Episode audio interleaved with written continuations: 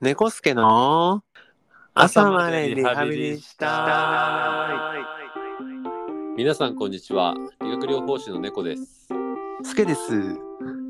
猫助の朝までリハビリしたいでは理学療法士免許を持つ2人が日頃の仕事やリハビリあるあるなどをゆるく話していきたいと思いますよろしくお願いしますよろしくお願いします。いやー先ほどはい。つい10分前ぐらいにはい第まあ、一つ目のポッドキャスト、はい公開至りましたありがとうございます。おめでとうございますありがとうございます。はい。まだ再生回数ゼロ回です。 ありがとうございます。まあそうだよね。そうなるよ。 10分で聞く人いないからね。いやだからそうなんだ17よね分の番組なんで、うん。まだ17分経ってないから、うん。まだ希望ありますよ。確かにね。今そんな後ともよわろけしくおな願いいしとます。ね。そうですよね。今は多分無理だと思います。いやー、ついに公開になりましたね。いやー、頑張りたいですね。頑張りたい。本当に。まあ、皆さんと一緒に成長していける番組になればとあ、本当ですね。まさに。思ってるんで、うん。今後ともよろしくお願いしますい。やー、よろしくお願いします。は今日も張り切っていきましょう。い、行きましょう。はい。それではですね、えーっと、今回は、えーっと、理学療法士とはどんな仕事なのか知りたいということでですね、理学療法士の仕事、どんな仕事なのかを説明していきたいと思います。また、理学作業療法士や言語聴覚士、柔道整復師などとの違いも今後お話しできればと思っています。よろしくお願いします。よろしくお願いします。今日は時間的には、そうだね。療法士とはってところですよね。はい。まずは、そこも、皆さんに知っていただけるように、説明していければと思います。そうですね。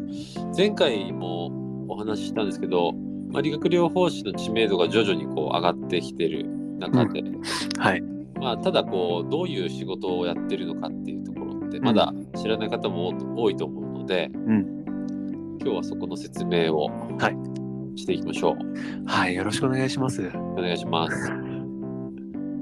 で私たち2人とも理学療法士なんですが理学療法士をまとめている団体が理学日本理学療法士協会っていうところなんですけどそこで紹介している理学療法士の説明で言うと、えー理学療法士とは、ははい。いフィジカルセラピストこれが PT ってやつですねい。わゆる PT ですね。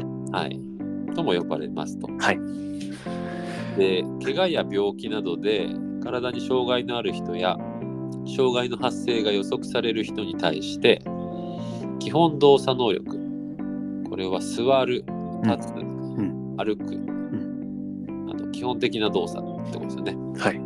の回復や維持、および障害の悪化の予防を目的に、運動療法や物理療法、ん物理療法っていうのは温めたりとかうん。あとは電気でこう治療するようなものうを用いて、ん自立した日常生活が送れるようにする、えー医学的リハビリテーションの専門職ですとされています。はい。あの、僕たちがこう、PT、PT っていうのがね、フィジカルセラピストっていうところから来てるんですよね。そうですね。フィジカルの足頭が P で、うん。セラピストの頭が T なんで、まうんあ PT うん。はいはい。ね。うん。でまあ、も、この文章を読んだ感じだと、うんそうですね。まあ、基本的な、まあ、動作能力、うん。はいはい。まあ、動作とか、うん。まあ、動きですよね。うんいいが悪くならないようにするうん。うん。とか、動きを回復させるとか、うん。それを予防するとか、んっていうのを運動とかうん。機とかを使って、まあ、支援する専門職ですよってことですね。ね。そうだね。まあ、なかなかこう僕らはこう動作とかってよく使うから馴染みがあるんだけどね。そうですね。で一般的にどうなのかなってちょっと思っあてつつあ、動作。動作って言われてなんか立つ歩くとかって想像できるのかなっていうのもちょっと今聞いてて思ったんだけどもああ、確かに確かに。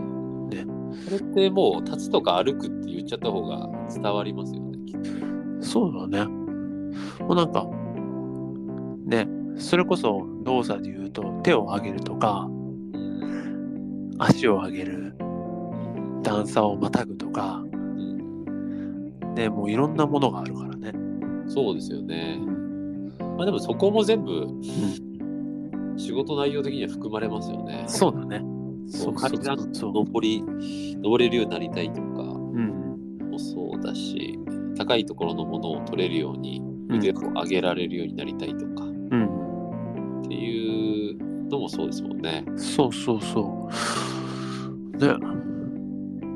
そう、それを言うと、こう、スポーツ選手がはいはい。ね、ボール投げたりとか、あそうですよね。そう、ボールを蹴ったりっていう動作っていうのも、まあ、基本動作に当てはまるかと言われるとちょっとあれなんだけども、うんまあ、そういうのを、ね、見ていくっていうのもしてるよね。うん。そうね。この基本動作だけではないよね。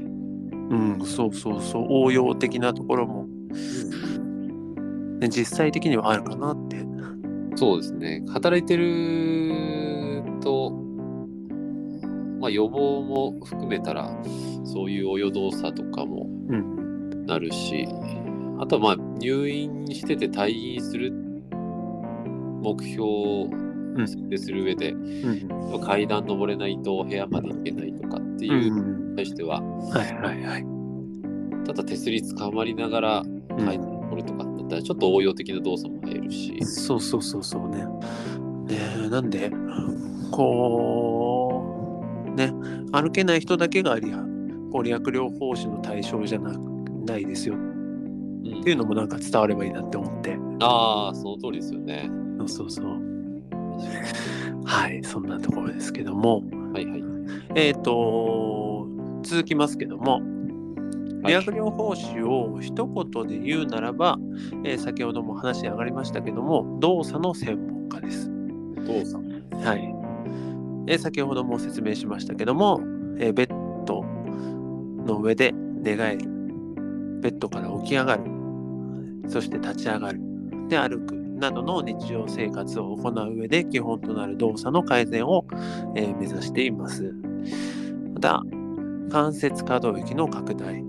これは関節可動域っていうのは関節がどのくらい曲がるとか、えー伸びるとかの幅ですよね。はいはい。そこの拡大と筋力を強くする筋力強化あとはこう脳卒中とかの後の、えー麻痺の回復うんうん、あの手が動かなくなっちゃうとか。そうそうそうそう、ね、あとは、えー痛みの軽減など運動機能に直接働きかける治療法から動作練習歩行練習などの能力向上を目指す治療法まで動作改善に必要な技術を用いて日常生活の自立を目指しますとも説明されています。 はい、いやー だいぶ駆け足になりましたけども。絶対噛んじゃう。これは結構難しいこと書いてありますよね。ちょっとね動作練習。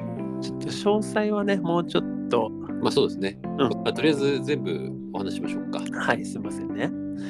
えっ、と、理学療法士は国家資格。国家資格なんですね。はい。なんで、免許を持った人でなければ名乗ることができません。えー免許を取得した後は、主に病院、クリニック、えー介護保険関連施設等で働いています。近年で言いますと、高齢者の介護予防、フレイル予防、健康増進、メタボリックシンドロームなどの生活習慣病に対する指導、スポーツ現場、産業分野など活躍の場が広がっていますということです。いやーやっぱりこう活動する場はどんどん広がってるようなうん、感じがしますよね。そうそうそうそう、本当に思いますね。前回もお話ししたかと思いますけど、んなんか僕たちが学校を卒業する時は、なんかこう病院か施設かはいはいはい。就職するっていう選択肢しかうまあん考えてなかったというか、そうだね、考えすらなかったね。うんうん。これがね今はね介護予防とか、ん。健康増進とかあとメタロメタボリックシンドロームなどの生活習慣病に対するうん。ねだいぶ幅が。広いよね。ん。実際にでも周りにこの生活習慣病に対する指導ってうん。やってる人って聞きますか俺は、まあ、身近ではあんま聞かないんだけど、うん。まあこれ、まあ、独立してるっていうよりは、まあ病院の業務の一環みたいなものなのかなってちょっと思ったんだけど、ああ。食生活まあそうですよね。あのー栄養士さんとかそうそうそうそと一緒にやる、う。うん。チームでやるってとこですよね。そう、そういうのを病院内でやってたりもするのかな。ああ、そっかそっか。そうなると、確かに取り組んでる人多いですよね。うん。かもしんないよね。あと産業分野。産業ね。産業分野は、でも最近は、なんか、ん聞きますよね。うん。最近なんか、なん聞く気がす る。うん、聞く気もするしあのすごい意味がある仕事だなって思うし なんか、本当にね、うん、すごいニーズあるんじゃないかなっていや、絶対あると思う。ここはやっぱり、今後ね、せ企業の生産うんで工場とか、うんそういう、なんだろう、会社の利益にもなるし、そうそうそすごく大事なとこですよね。うねそういう就労者を守るっていうのもねうん。大事なことだと思うから本当に、まあ、デスクワークもそうですしあと体使う仕事もそうだけど、なんだろうどの仕事もそれぞれの悩みが絶対あるじゃないですか。うんはいはいそうね僕らの仕事も例えば理学療法士も結構下向いてる仕事が多いじゃうんないですけど、まあ、デスクワークもそうだしはいはいはい患者さんと関わったりとかもそうですけどうんなんか考えると結構こう下向いてる仕事が多くて肩こったりとうか、んはやいりたくて結構多いはいはい感じがするんですけうど、んそうまあ、そういうのを自分たちで、ん僕らってケアできたりするじゃないですか。そうだね。ある程度なんか予防もできるし、この姿勢がダメなんだなってああ、思えるし、うん、じゃあこうすればいいんだなっていう、ある程度のね、答えもわかるしね。そうですね。あとまあ周りの同僚にやってもらうとか、うん。そう。まあできるからね自分からのケアって考えると結構身近にある。ねえだからね、職業ならではの問題って結構あると思うからうん、、ねそういう産業分野もすごい面白いと思うしね。うん、めちゃくちゃ伸びていくべき分野だと思うんだよな。ねえ、まあ、ざっとね理学療法士の仕事がどういうものかっていうところを説明しましたけどもはいはい。ちなみに猫さん的にはどうですか何がですか猫の思う理学療法士の仕事とは仕事とははいああ最近すごく思うのはうんやっぱりでもその姿勢とか動作はいをいかにこう改善できるかとかんっていうところは理学療法士の仕事の強みだと思うし、はいあとはやっぱり患者さんとこう関わってる時間が長いのでうんやっよりこう生活の深いところまで聞けるうん聞けるからこそその動作とか姿勢が悪化してる原因を聞き出せるというかうん接する時間がねそうそうそうだからなんだろうな一緒にこう考えて同じ目標に向かってこう進んでいける仕事、だからかなりこうお医者さんとか看護師さんとかとは違う患者さんへの近さというかああはいはいはいはいより生活に寄り添うような近さというかうんを感じる仕事だとうん感じてますね。はいおーいいですねありがとうございます。いい話ちなみにすけさんもどうですかいや僕も猫さんと似た感じになるかなと思うんですけどもはい。でも一番頭にあるのはその動きを変える動作を変える悪い動かし方体の動かし方をいい動かし方に変える人うん。変えるように支援できる人だとは思ってるんですよね。うん。まあその変える手段っていうのはやっぱり人それぞれというかうん。うん。対象の方にもよるしうん。うん。でそれが筋力をつけるべきなのか、えー、と手すりをつけるべきなのか、うん。まあそれはもうその時々なんだけども、まあ、そういう何かしらの方法でやっぱりその患者さんの動き方動かし方を変えてくれる変える人変える仕事すごい。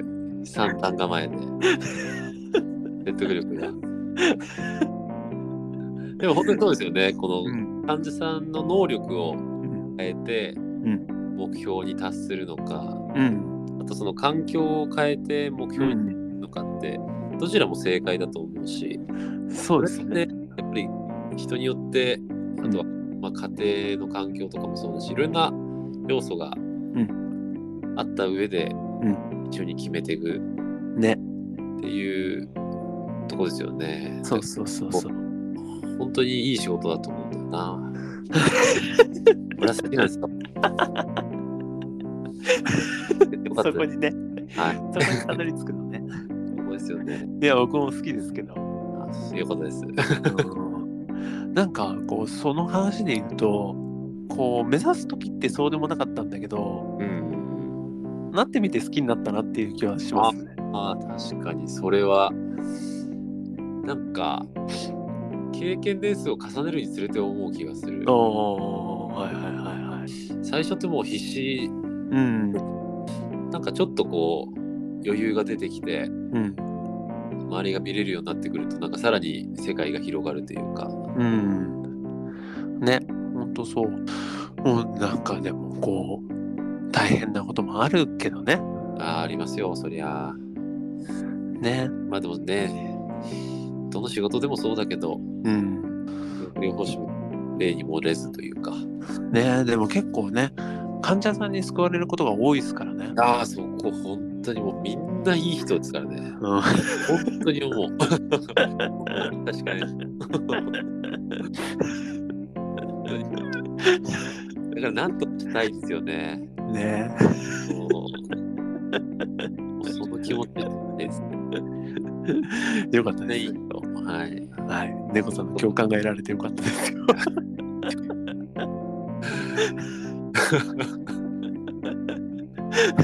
はい。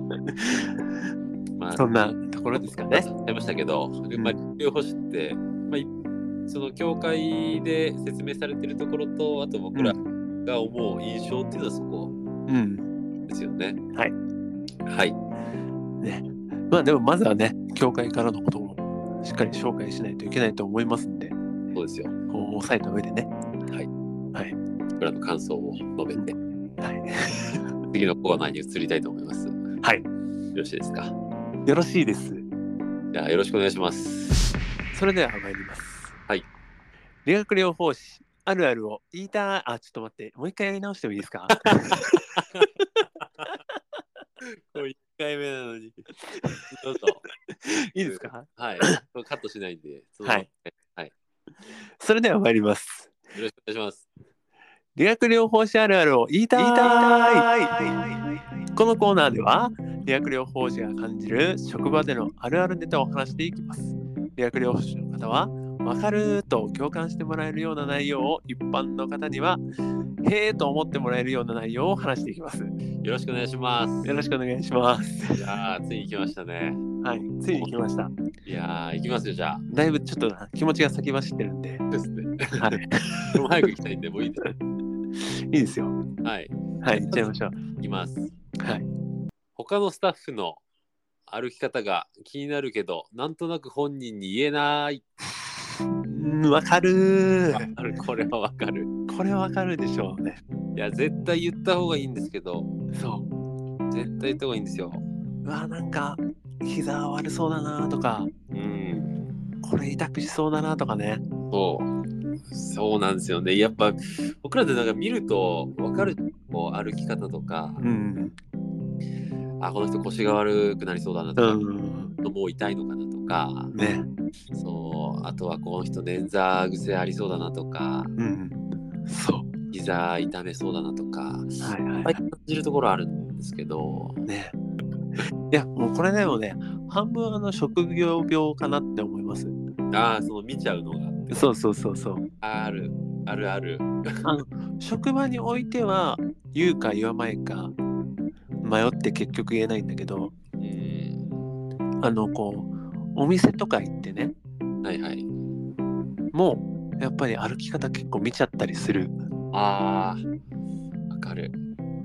ねあるんです。もうなんか、見ちゃうんですよね。そうそうそ何なんだろう。 職業病っていうことですよね。うねそうで気になるけど、まあ、ねえた全くの赤の他人の方には絶対言えないけど、絶対言えないねそこはねでも、同じ職場のそ他のスタッフにもなかなか言えないですよね。そうなんだよなんか行ったらショックを受けるんじゃないかってちょっと思ったりとかなんか言った後ちょっと気まずくなりそうとか、あとはもうね、例えば看護師さんとか、で先輩のスタッフもいっぱいいるじゃないですか。うんうんだからなんとなく言えないっていうのもあるし。いや本当になんとなく言えないんだよねでもそうね、言った方がいいんですけど、多分言った言ってねあげた方がいい気がするんだけどうん、なんかかといってこうそのタイミングで言って「えじゃあどうすればいいの?」って言われた時にうん、そんなにすぐに解決法を伝えられないとかやっぱね、その、言ったからにはちゃんとやりたいって そいうのがある。だから、なんか、時間取ってもらって、なんかしっかり見たいけど、んあ、なんかちょっと歩き方変ですよで、終わっちゃって、うんそうであどうすればいいんですかあーあーってなるのがね多分嫌なんだよね。そういやでもこれあの評価しないとだなとかあそこ評価したいなとかね そう。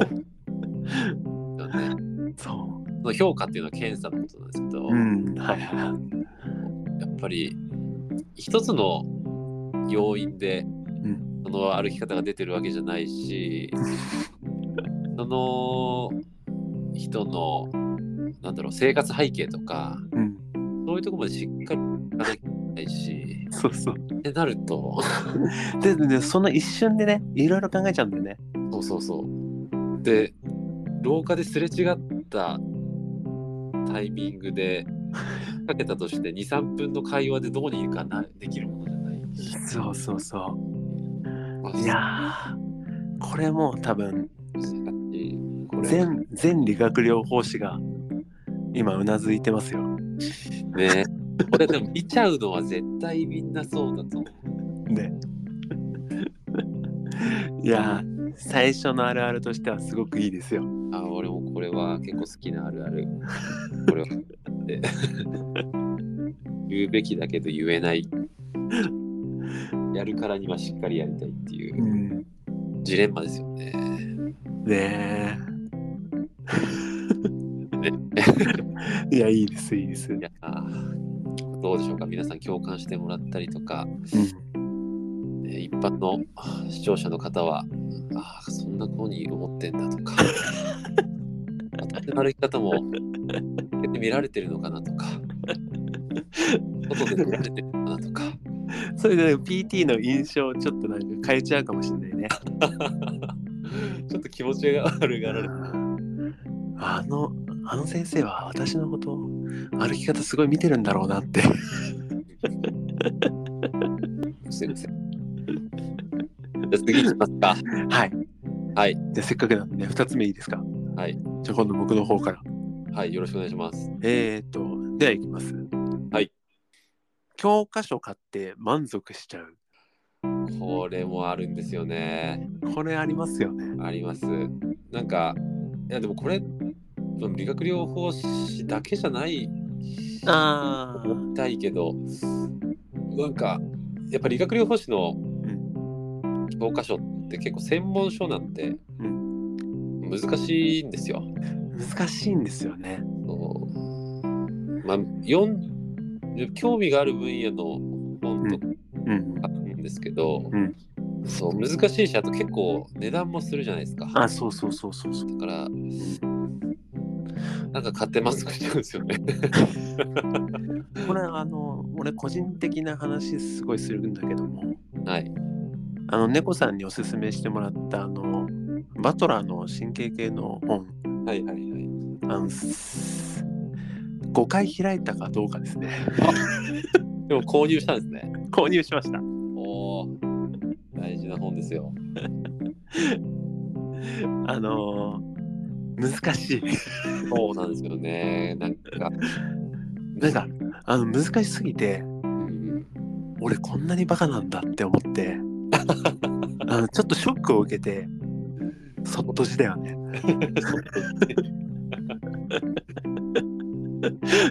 僕らの分野も、いろんあ僕らの仕事もいろんな分野があるじゃうないんですか。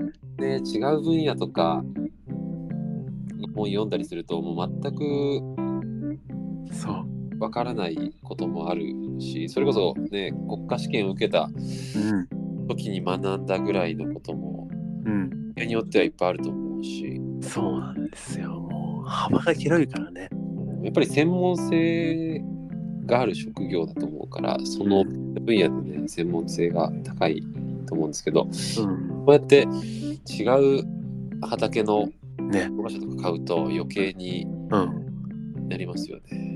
いやーびっくりするねいやーねうんまたでも理解したりとかうんやっぱり必要な時ってん出てくるじゃないですか、あはいはいはいそういう時って結構まとめにまとめて読めちゃう、あそうかもしれないねあとまあ端から端まで読むうんこうね、必要なところ読んで、んそこからこう広げていくみたいなのあるしうんなんか普通の一般のなんか小説とかの読書とはちょっと違うような感じも、ああそうですね確かにうん、いやーそうなんだよなでもその猫さんに勧めてもらった本に関してはもはい。う読めないんではい。あの猫さんにはいちゃんと説明してもらおうって思いま した俺に分かる言葉で説明してもらおうって はい。でそれが気づけたんで本買ってよかったなって思いましたはい。頑張り ます。説明できるように。お願いしますいやでもこれも共感する人多い気がするあるあるだと思うんですよね。ねそうもう買う時って結構テンション上がってるからねそう。うわ、これで勉強してやるぞ。うん来ました。はい。開けました。はい。あ、難しい。うん。とは後にしよう。うん。とっ とじ。そっとしですよ。あ、アマプラ見ようかなって。で、かれこれ、1年。る人多いと思うんですよ。なるね。これはあるあるですね。いやー、初回あるあるいい、良かったですね。いやーよかった。うん。これまだまだこういうあるあるいっぱいありますからね。うん、ですし、あのね、視聴者、視聴者のね、方にも、ぜひね、送っていただければと思いますし、はい。はい。ねいろんなあるあるを、いやー紹介したいというかね。いやーもう、共感もしたい。みんなが言ってくれるあるあるに共感したいです。猫さんの共感力高いからね。もうあるあるって。よくあるよ。感情移入しちゃう方なんで。ねいい、すごい、なんかいいよ。いやー、そうなんですかね。うん。最近すごい泣いちゃうんですよ。で、YouTube の、あの、ショートフィルム15分のやつ、何う15分の短編映画みたいなのがーん。 YouTube で見てたんですけど、うん。 1本目で泣きました。終わり3分ぐらいで爆泣 きして。いやー女の子が幸せになる短編映画。それなに女の子に感情移入してるの もうなんかそう、よかったねっていう。何目線だったんだろう、俺。親目線、ああ、なるほどね。親目線ね。はいはい。友達目線なのかわかんないですけど、うんだねっていう。幸せになれたねっていう。移入してるね。感情移入してるね、それは。言ってるんですよ。でも、あの、それで言うと、これ俺ちょっと後で話そうと思ってたんだけど、はい。最後に言います。じゃあ最後に、ます。はい。 はい。じゃあまあ、一回締めていきましょうか。そうですね。じゃあ、はい。じゃあ皆様の思うリハビリあるあるや、このポッドキャストの感想は、えーローマ字で、猫助リハアットマーク gmail.com に連絡をお願いします。また体のことで気になること膝が痛いけどどんなリハビリがいいのか体幹を強くしたいなど質問にもお答えできればと思います皆様からのメールお待ちしてます出ます。はいはい今回も終わりになりますけども、えーお聞きいただきありがとうございました、えーそれではですね次回ナンバー2では、えー我々理学療法士と、えー他の職種、えー冒頭で話しましたけども作業療法士とかの違いを話していきたいと思います、えーまた引き続き理学療法士あるあるも話していきたいと思います、えーとちなみに話そうと思ったのは「トップガンマーヴェリック」最高でした。 見たんですかはい。いいな。あすっごい良かったです。泣いた。泣きました。 すっごい泣いた。なんか、すごい良かった。またね、俳優のすごい人選んできたなっていう感じ。えー、聞いてないな。なんでこんなにドンピシャハマってんだろうっていう感じで。いやー、また泣いちゃうじゃないですか、 俺。はいやー、まあ、ぜひね、あの、ワンっていうか、いはい。うん、最初のやつを見てから見た方が、もう見たことあっても、一回見てから見た方がいいかもしれないあ。綺麗ね。うああ。一から泣いちゃいそうですね、もう。 1はね、はい面白いけどね、泣くかな。わかんない。